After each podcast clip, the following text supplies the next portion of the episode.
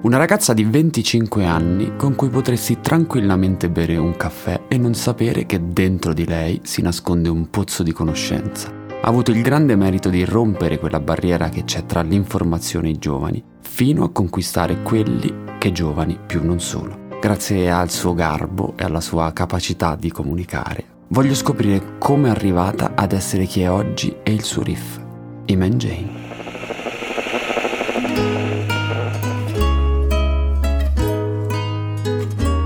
Vi chiederete perché dei podcast di Marco Mengoni e soprattutto perché si chiamano Riff.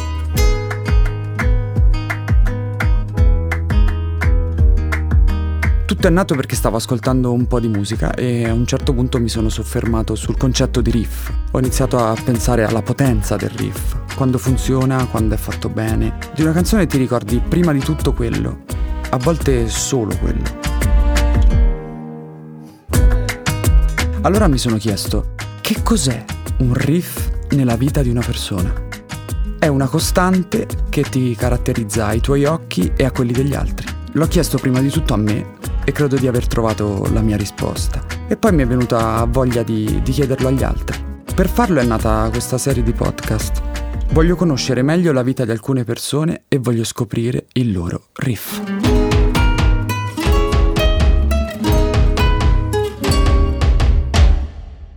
Mi sento un po' in, uh, già in difetto, cioè parto comunque in difetto. No. Sì, mi sento assolutamente ignorante. No, dai. per, per quanto io possa essere uno curioso, comunque ma- davanti a una ragazza come te, io mi sento una persona ignorante. Io te l'ho detto, ho dovuto googlare riff, quindi nel senso anch'io sono ignorante nel- in altri campi, quindi Ma cominciamo subito con delle domande, Mm. per esempio, no? Comincio da una domanda che dovrebbe essere fatta di solito un po' verso la fine di, un- di un'intervista o di una chiacchiera, perché questa in verità sarà una chiacchiera, non voglio chiamarla intervista, Mhm. però voglio farla all'inizio. Mm. Qual è il tuo sogno? Oh mio Dio, ho posticipato questa domanda da sempre, cioè perché non lo so. Oh, mi piacciono troppe cose. Per esempio, adesso vengo qui, vedo te, dico Dio, posso fare un giorno la gara cantante, non lo so.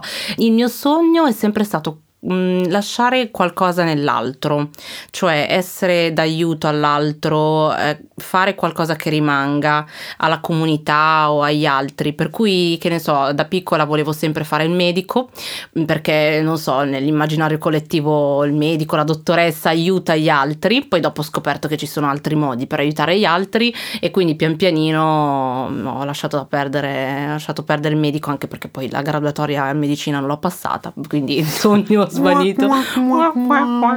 e quindi niente, mm, ho detto vabbè facciamo altro, facciamo economia e poi vediamo insomma cosa succede. Pensa, su questo mi trovo molto in linea con la, con la tua vita, perché io volevo fare l'architetto, non ho No, passato il vabbè. test per fare architettura e poi ho fatto lingue e letterature straniere, quindi Beh, fantastico. Eh, abbiamo sicuramente questo in comune. Chiarito questo, farei un passo indietro, Mm. cioè invece di raccontarmi chi sei tu oggi, chi eri tu? Sono sempre stata così, purtroppo, non so, non, cioè, mh, sono sempre stata una persona responsabile, matura, eh, quella, come dire, che affidava alla maestra la, la classe quando andava in bagno, per esempio, non lo so, cioè sono sempre stata così. A proposito di classe, tu sei 1994 e non ti sì. vergogni Non mi vergogno, però posso di essere vantare... così giovane. Cioè, io per esempio ho due sorelle più piccole ed è ancora un altro mondo. Quando ero elementare dovevo spiegare cosa fosse il Marocco, per cui era un altro mondo davvero. Oggi invece ti dicono sono stata a Marrakesh tre volte, quindi è, è un altro mondo comunque. tu sei stata molto spesso giù. Ehm, o una volta l'anno, o una volta ogni due, una volta ogni tre, dipende. Insomma, Quindi ci vado più spesso io praticamente. Mi sa di sì, sicuramente. Ascoltandoti, Sì. cioè, mentre, mentre parli, dai quasi un po' l'impressione, dici, ma cosa avrà fatto questa scuola? Cioè, ti immagini comunque un'imenna a scuola, no? Ok. Cioè, che è un po' quella, un po' quella secchiona, cioè Mm. era un po' quella che, che ne so, passava i compiti Sì, allora. in classe ai compagni. Sì, allora ti dico, eh, per esempio, alle medie mia madre ha avuto un trauma quando eh, il professore di matematica al colloquio dice: "Eh, Ma guardi, sua figlia va bene, tutto bene, però chiacchiera tantissimo e passa i compiti ai compagni. mia madre è scandalizzata perché dice vabbè ma non esiste, cioè ma, mia figlia ma stiamo scherzando. E invece sì nel senso che ehm, chiacchiero tantissimo sono una che parla tanto tanto tanto. E se posso fare di nuovo qualcosa la faccio. Se, cioè se il mio compagno mi chiede la domanda C gliela passo perché dovrei fare la, la persona cattiva che dice no vai via. Cioè no tanto comunque al 10 non ci arriva quindi però lo aiuto perché almeno alla sufficienza ci sta. Non c'erano ancora i voti c'era sufficiente boh, per cui sai, aiutiamolo. Però dico, eri, eri una curiosa, cioè a sì, scuola. Sì, sì, sì. Uh, ho sempre cercato di fare, la parola che mi definisce meglio è choosy, cioè scelgo veramente tutto, tutto. Faccio le cose perché ho piacere a farle, altrimenti non le faccio. Sono curiosa nel senso di capire i mondi che non mi appartengono, mi piace, mi affascina, cioè se, se, entro appunto in uno studio cerco di capire cosa c'è dietro, cos'è questo, cos'è quello, perché è divertente, allarghi un attimo il tuo orizzonte anziché rimanere sempre nel tuo, nel tuo mondo, capisci dinamiche nuove eccetera. E poi non mi piacciono le regole, le regole, cioè solo perché c'è la regola allora la devi fare, non è detto che la regola è sempre giusta, ci sono certe regole che non è sempre, non sempre vanno rispettate. Abbiamo qui una rivoluzione rivoluzionaria. No, poi dopo sono cambiata, poi ho detto vabbè è meglio starci dentro perché altrimenti... Hai detto prima la parola orizzonte che io mi sono scritto, perché a un certo punto da questo orizzonte è partita l'idea. Mm. Si è accesa questa, questa lampadina che poi eh, ti ha sicuramente cioè, ti avrà cambiato un po', un po', sì. un po la vita. Eh. Sì, quel giorno avevo avuto questa voglia incredibile di mettermi eh, sul divano di camera mia la domenica sera di fare queste stories video selfie mh, mm, in cui spiegavo la, la, crisi del 2008. L'ho fatto, ma mm, ti giuro, non ho pensato a nulla, non avevo voglia, cioè non era un progetto. L'ho fatto perché ho detto, ok, adesso bisogna spiegare un attimino cosa vuol dire crisi del 2008. Cioè, perché... non avresti mai immaginato, magari partendo da una parola così semplice mai. che è tipo, che ne so, spread. Mai. mai. Partisse un po' tutto. Zero, perché io pensavo quelle cose interessassero solamente a me. E io ho sempre cercato di nascondere su Instagram e sui social la mia parte un po' nerd, quindi ho sempre usato i social un po' come i social in modo leggero. Poi ho pubblicato le stories, ho chiuso gli occhi e ho detto, oddio, adesso chissà cosa, cosa uscirà, chissà cosa ne diranno di me, cioè ma questa cosa vuole fare ma che si crede, cioè, ma che, che, che, è sta cosa? Cioè, su Instagram che spieghi la crisi del 2008. Invece è partito un tram tram incredibile di condivisioni, di messaggi, messaggi proprio belli, belli, non eh, quei messaggi, vabbè, brava, ok, ho capito, ma proprio cose del tipo, finalmente ci sono, finalmente posso parlare con mio marito eh, a testa a testa e spiegare anch'io qualcosa, cioè dei messaggi molto coinvolgenti che mi hanno detto ti prego continua così possiamo fare una volta a settimana domenica sera. Ho fatto tempo tre domeniche poi dopo già, era già esplosa la cosa continuavano a scrivermi persone a chiedermi di tutto e di più e ho capito lì che cioè, serviva un punto di riferimento qualcuno a cui mm, chiedere senza sentirti in imbarazzo, per cui devi trasmettere un, un feeling un po' umano, un po' simpatico, un po' eh, che faccia sentire a proprio agio le persone e creare in loro una sorta di, eh, di scintilla, cioè la scintilla che, che, io ho ogni mattina di prendermi il giornale e star lì a spulciare le notizie. Ecco appunto, difatti proprio questo ti volevo chiedere, eh. cioè nel senso che ovviamente tu informi sì. eh, e condividi con le persone quello che tu magari leggi. Sì. Ci sono magari delle volte dove tu devi studiare di più perché non sai cosa ti stanno chiedendo.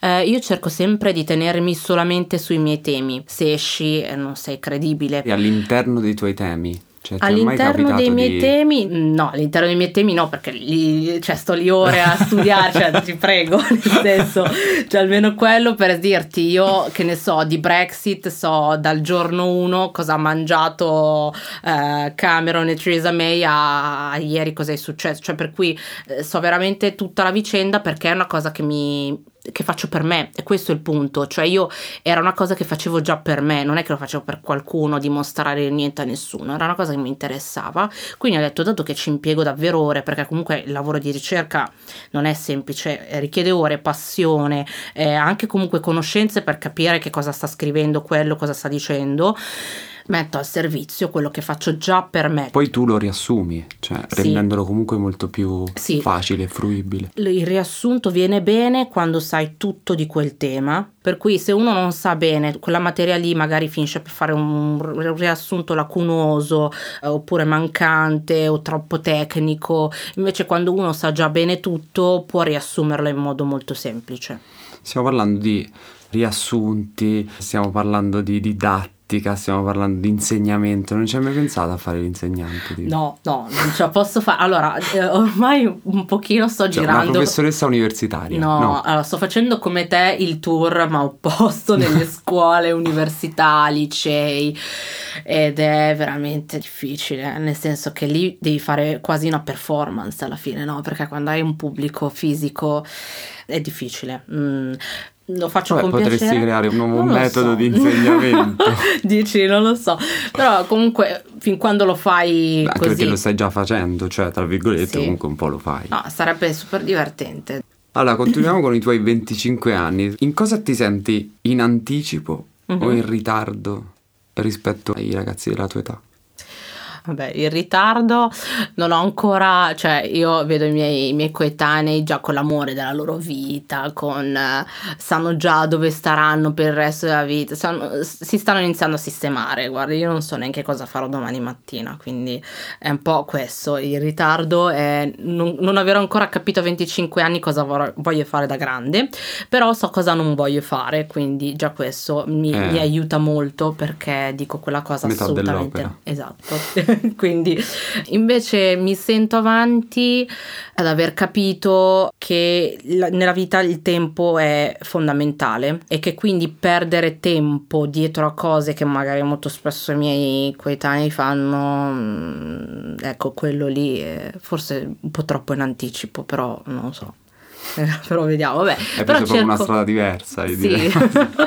no, diciamo che a parte che mi trasformo, non so, ai miei 25 anni, cioè tu devi pensare che ne so, al mattino convegno di Confindustria e la sera l'aperitivo, la Milano da bere, le terrazze, rooftop, eccetera, per bilanciare un Lo pochino. so, lo so, ti seguo molto. Ah, ok, fantastico.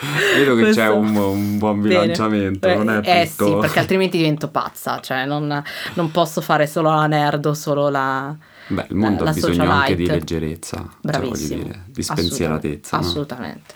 Però tu stavi parlando, i miei coetanei, eh, alcuni sono già con l'amore della propria vita, Sì. eccetera, eccetera. Tu in verità poi ce l'hai, l'amore Ah. della tua vita. L'amore che... Cioè, ok. tipo Tanti. Mario Draghi, chi è per te non, se non l'amore della tua vita? Eh, cioè, diciamo che l'amore, allora la persona che sicuramente mi ha fatto, mi ha lasciato più nel segno è Carlo Cottarelli.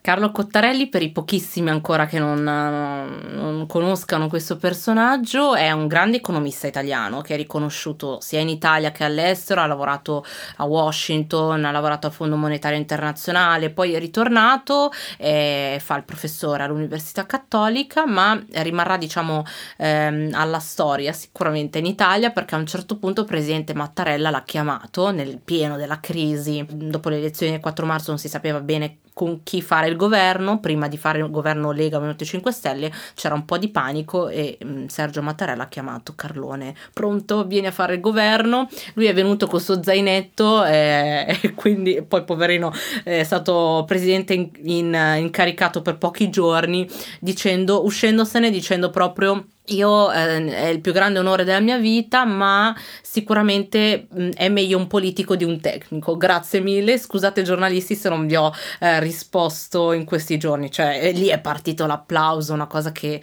di solito non si fa mai, cioè i giornalisti non applaudono mai il- nelle conferenze stampe. Lì è partito l'applauso perché l'ha detto un- con un sorriso, con un pazzesco. Quindi per me e per me è l'idolo indiscusso perché rappresenta la competenza, ma dall'altra parte anche l'umanità e lui è veramente una persona pazzesca. E senti, ci sono altri magari mh, modelli di riferimento con i quali Altri sei modelli cresciuta? Altri modelli con cui sono cresciuta.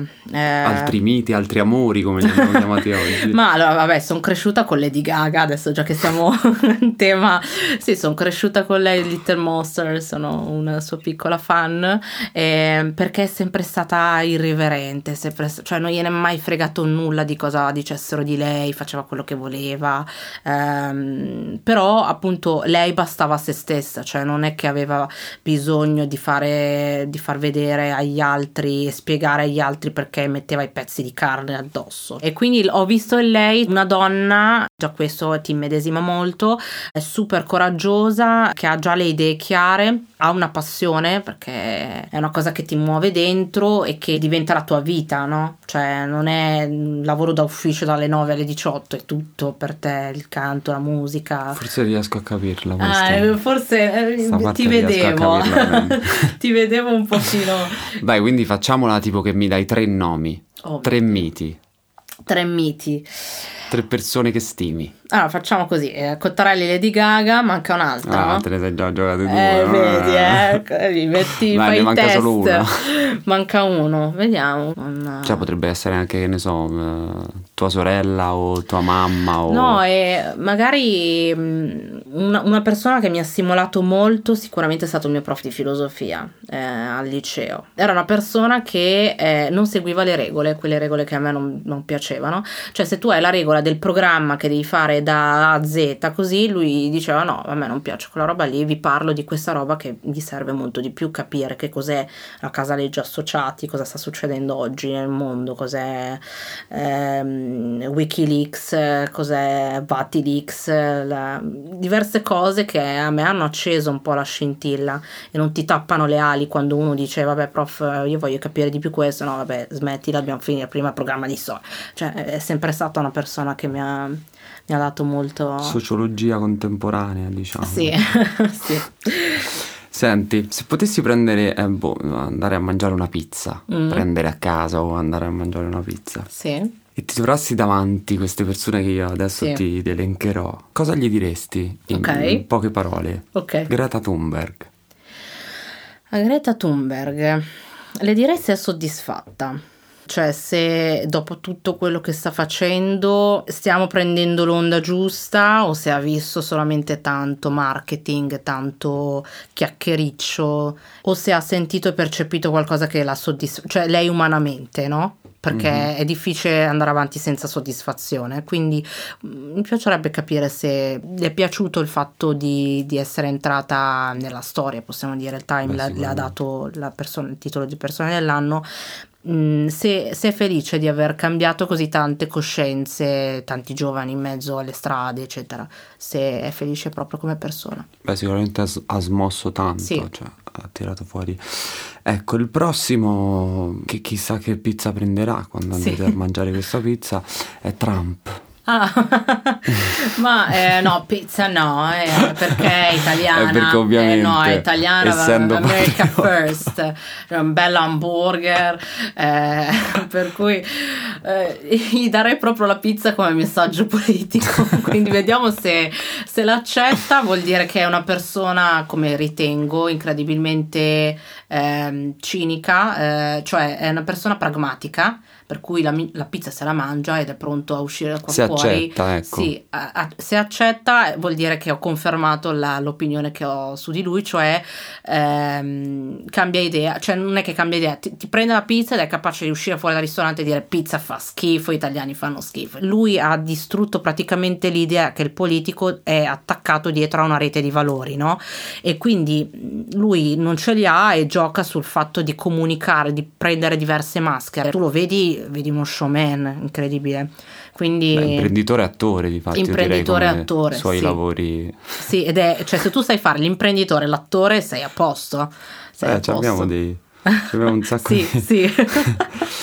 vabbè storicamente ecco Hillary Clinton Hillary Clinton, le chiederei eh, se crede di aver fatto abbastanza. Lei poteva fare molto di più, ha sbagliato diverse cose, ha avuto comunque davanti un rivale che invece, tutto al contrario, aveva calcolato tutto e le chiederei appunto se, mm, se, se, ha il rimorso di aver fatto il possibile o se quello era il suo possibile, perché se quello era il suo possibile allora mm, non era adatta a diventare presidente degli Stati Uniti. Con la prossima invece io ho quasi sfiorato un incontro che purtroppo poi a Parigi non è mm. accaduto, mm. voglio sapere cosa gli chiederesti eh, tu a Michelle Obama per esempio. Ah oddio, a Michelle Obama le chiederei se vorrà mai candidarsi perché ecco. non capisco se... Quindi gliela fai tu questa domanda, gliela faccio non io. la vedi gliela fai tu perché perché era la stessa Però tu, tu, la devi agganciare perché me, con me non si fermerebbe, con te invece sarebbe più curioso.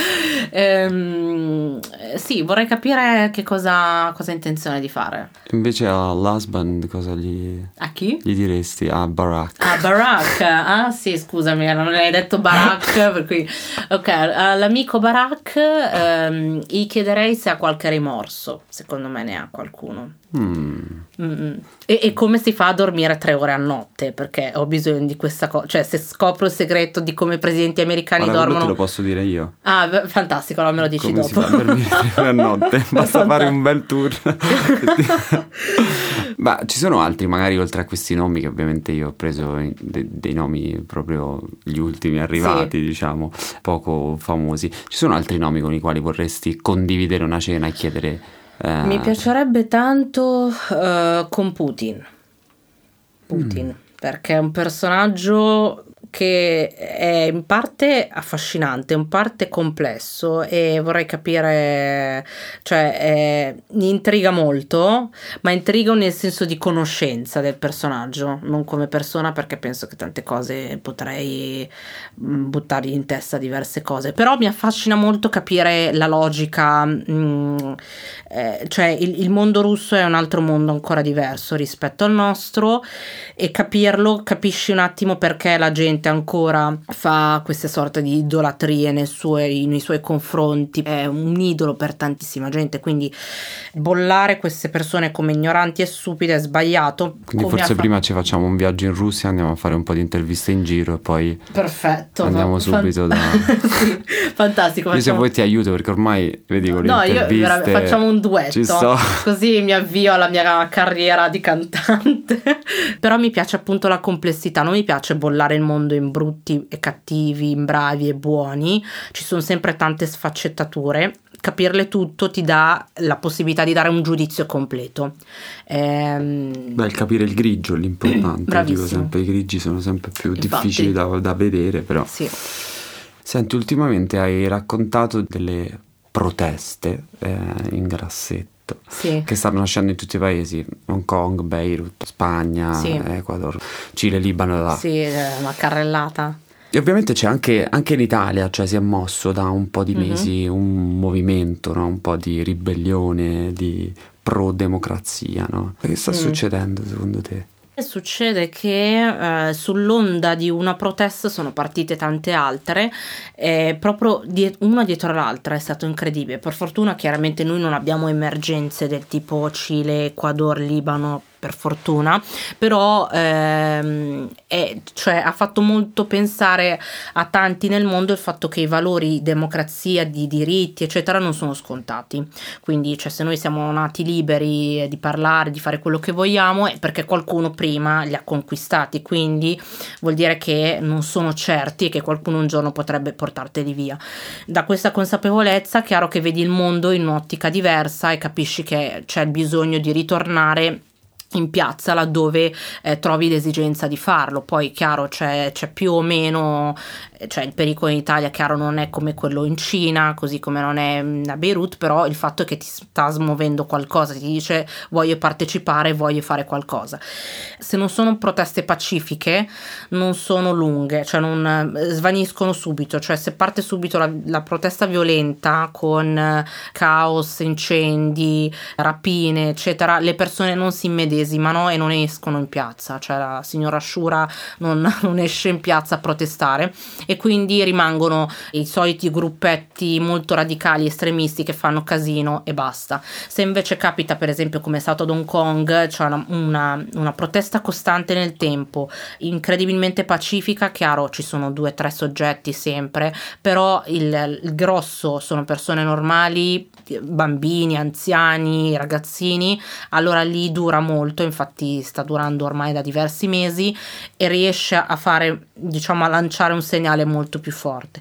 Purtroppo temo che comunque nonostante questo non ci sia molto spazio perché quando c'è un regime è difficile da buttare giù, mm, cioè basta vedere il regime siriano eh, non è stato buttato giù neanche con bombe americane, figuriamoci delle, una massa di persone, è molto Senti, difficile. Tu parli di politica sempre spiegando i termini tecnici, i meccanismi, eccetera, eccetera. Però rimani sempre un po', a parte qualche gomitatina a qualcuno, mm. diciamo, ogni mm-hmm. tanto, rimani sempre un po' sul... Schiscia. Non mi schiero, diciamo, sì, più, di, sì. più di tanto. Io non mi schiero perché mi piace di più dare gli strumenti alle persone per fare una discussione da pari che non convincere loro della mia idea. Cioè non trovo piacere a convincere una persona di quello che penso io. La simmetria informativa, tu non hai le informazioni che ho io, io ti vendo quello che voglio dire. Se tu hai tutto il quadro completo, allora possiamo fare la discussione alla pari. A me quella cosa piace, cioè piace prima dare lo strumento e poi si fa il commento d'analisi, non che ti vendo prima cosa penso io. E quindi poi certo, su certe cose c'è da schierarsi, eh, nel senso che eh, su diritti, democrazia, eccetera, io sono la prima, infatti sono uscita sempre fisicamente anche per quanto riguarda le proteste ad Hong Kong piuttosto che altre cose, cioè non, c'è poco da, da discutere, non è che c'è un confronto, quella cosa è universale. Quindi, che ne so, magari tra vent'anni, mm-hmm. voglio dire 30, ti potresti ritrovare magari a fare boh, ministro dell'economia.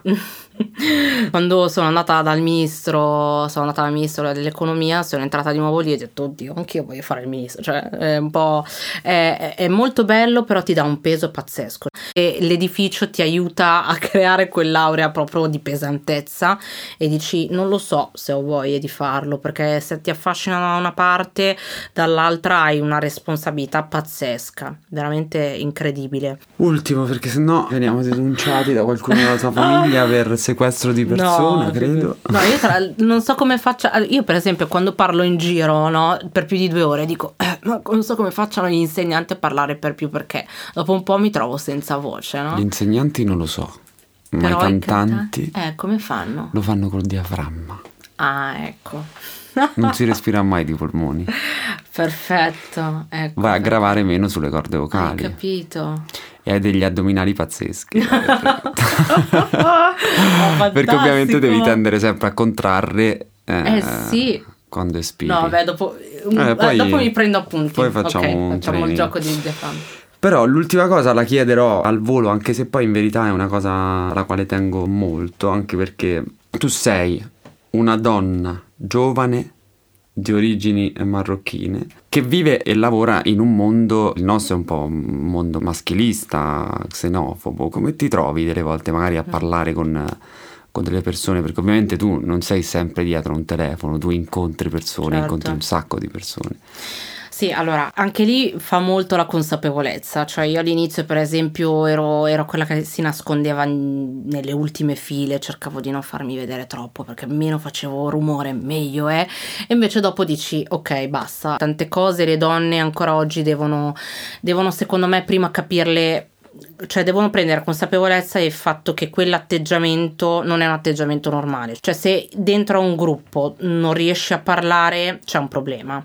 Quindi eh, una volta che capisci che quello non è una cosa normale, allora ti parte lo switch e dire aspetta che metto anch'io i gomiti sul tavolo e eh, faccio, dico la mia. Eh, Secondo me, ehm, allora, diciamo che nel mio mondo, il mondo economico in generale, business, eccetera, ha una forte componente di ambizione, questa cosa del voglio essere Marchionne, voglio essere il CEO di, cioè molto, che è molto maschile. Perché maschile? Perché l'uomo tendenzialmente ha un po' più di sicurezza in se stesso e ha un po' il pizzico quindi di arroganza, no? di dire io sono il migliore di tutti. E quindi questa cosa è molto maschile perché noi donne siamo super razionali. Per dirti anche solo per, per un'offerta lavorativa, la donna se non rientra in tutte le 10 categorie richieste non fa si application, no? Se invece l'uomo sulle 10 4 ce le ha fa l'application perché è molto più sicuro mentre noi facciamo mille domande, siamo razionali e quindi questo ci porta a creare delle barriere che l'uomo non si fa. E quindi una volta che anche la donna impara a mettere i gomiti sul tavolo, un'espressione che avevo letto bellissima su Facciamoci Avanti, che è un libro di Sheryl Sandberg, che è la direttrice operativa di Facebook, tu quando occupi spazio è come se prendessi coscienza di te stesso e quindi anche eh, sei più libero di parlare, di, di, di, di, essere lì fisicamente e anche mentalmente. Quindi questo è un po'. Quindi abbiamo dato una botta anche al linguaggio del corpo.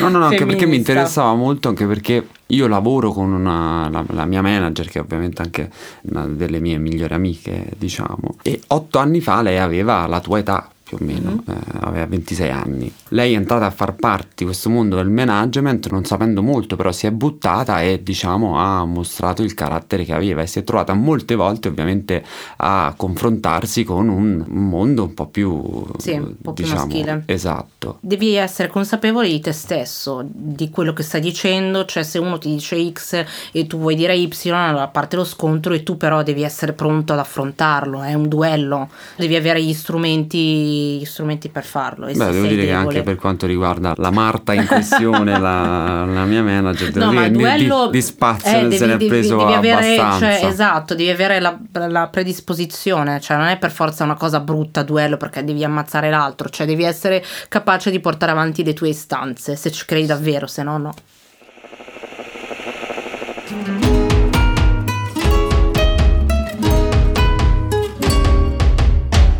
Evviva, siamo Evviva. arrivati all'ultima domanda, siamo arrivati, l'ultima. Quindi, prima di tutto, dico, ovviamente, come dico sempre, questo podcast e questo nostro progetto di chiacchiere con delle persone molto interessanti si chiama Riff, mm-hmm. che, è termine, che, è un termine, eh, diciamo, da musicista, diciamo, mm-hmm. un termine musicale, che è praticamente quella cosa che ti ricordi proprio più di quello che di un ritornello, di una, boh, certo. del testo stesso della, della, canzone. Tu hai qualche esempio? Cioè, tu mi hai detto prima, sì, sì. ho googolato cosa volesse dire googlato riff, sì, perché cioè, riff, l'unica cosa che ho sentito si chiamasse riff è la, una, una, catena in Marocco, una catena montuosa che si chiama riff. Ah. Quindi basta, non penso che sia quello. Però ehm, io per esempio sono una super appassionata di Beyoncé, quindi mm, cioè, ah. Beyoncé ha molte cioè tutte le sue canzoni hanno quel ritmo un po'. Quindi è un. Oh, oh, oh, bravo, cioè proprio ti parte subito perché io è poi. un riff, brava, sì, vedi, quello è un riff, eh? ecco. Assolutamente sì. Ecco, io provo a fare questo esperimento con te, no? Come Dio. ho fatto con gli altri ospiti, amici, okay. se posso. Riportano nella tua vita e dimmi qual è il tuo riff, cioè una cosa che ha caratterizzato te ai tuoi occhi e agli occhi degli altri. Il mio riff. Secondo me tu già un po' mai spiegato in questa, in questa, chiacchiera che abbiamo fatto. Cioè, almeno per quanto cioè, ai il, miei occhi. Il riff è una cosa che ritorna, quindi deve, deve ritornare. È una costante tua una costante. di vita e anche professionale, ovviamente. una costante, oddio. Beh, tu sei partita dicendo, cioè, almeno per quanto riguarda quello che io ho visto da, da questa intervista, guardandoti, ascoltandoti oggi, avendo seguito un po' della tua vita, ovviamente okay. social, virtuale, sì. però mi pare tu abbia iniziato questa chiacchiera dicendo io volevo fare il dottore per aiutare gli altri, volevo fare il medico ah, per certo. fare questo, volevo fare questo per fare certo. l'altro. Sì. È una cosa che poi hai fatto in generale sempre, sì. cioè perché tu aiuti gli altri e informi gli altri e gli aiuti ad uscire un po' dall'ignoranza, sì. no? dall'ignorare sì, sì, delle, delle, cose per tempo, eccetera, voglia, eccetera, eccetera. Quindi secondo me un po'... Sì, sicuramente la mia costanza è comunque quella, cioè fare qualcosa che, che rimanga all'altro. Cioè, condividere e fare qualcosa sì, per gli altri. Cioè in modo tale, tanto la mia esistenza prima o poi finirà, no? Per cui tanto, tanto, vale lasciare un segno in questo senso. Cioè non posso cambiare il mondo, però posso renderlo, cioè almeno le persone che sono vicino a me posso renderle un po' più... Quindi ti piace come, come riff? Mi piace, questo. bravo, era sì, giusto. sì, era giusto, era, era giusto. giusto. Io... però adesso mi devi spiegare anche tu qual è il tuo riff, così eh... giusto per avere una metrica. No, io vorrei tanto, tanto spiegartelo, ma lo saprai molto ah, presto. perché Che ci stai lavorando? Ci sto lavorando, Ah, ci sto- è un ecco. po' più com- è un po' Mm. complesso. ecco. Perfetto, Sì, sì. allora eh, nodo Poi ti chiederò, ti chiederò di Sì. fare un sunto tu sul, sul mio Oh. grandissimo riff che sto scrivendo. Fantastico, io vengo di nuovo con piacere. Grazie. Quindi io ringrazio Grazie assolutamente Jane per essere stata qui con noi Grazie, oggi, grazie essere mille. stata rapita da me quest'oggi perché abbiamo parlato un bel po'. Oh, oh, oh. Oh, oh, oh, oh, oh.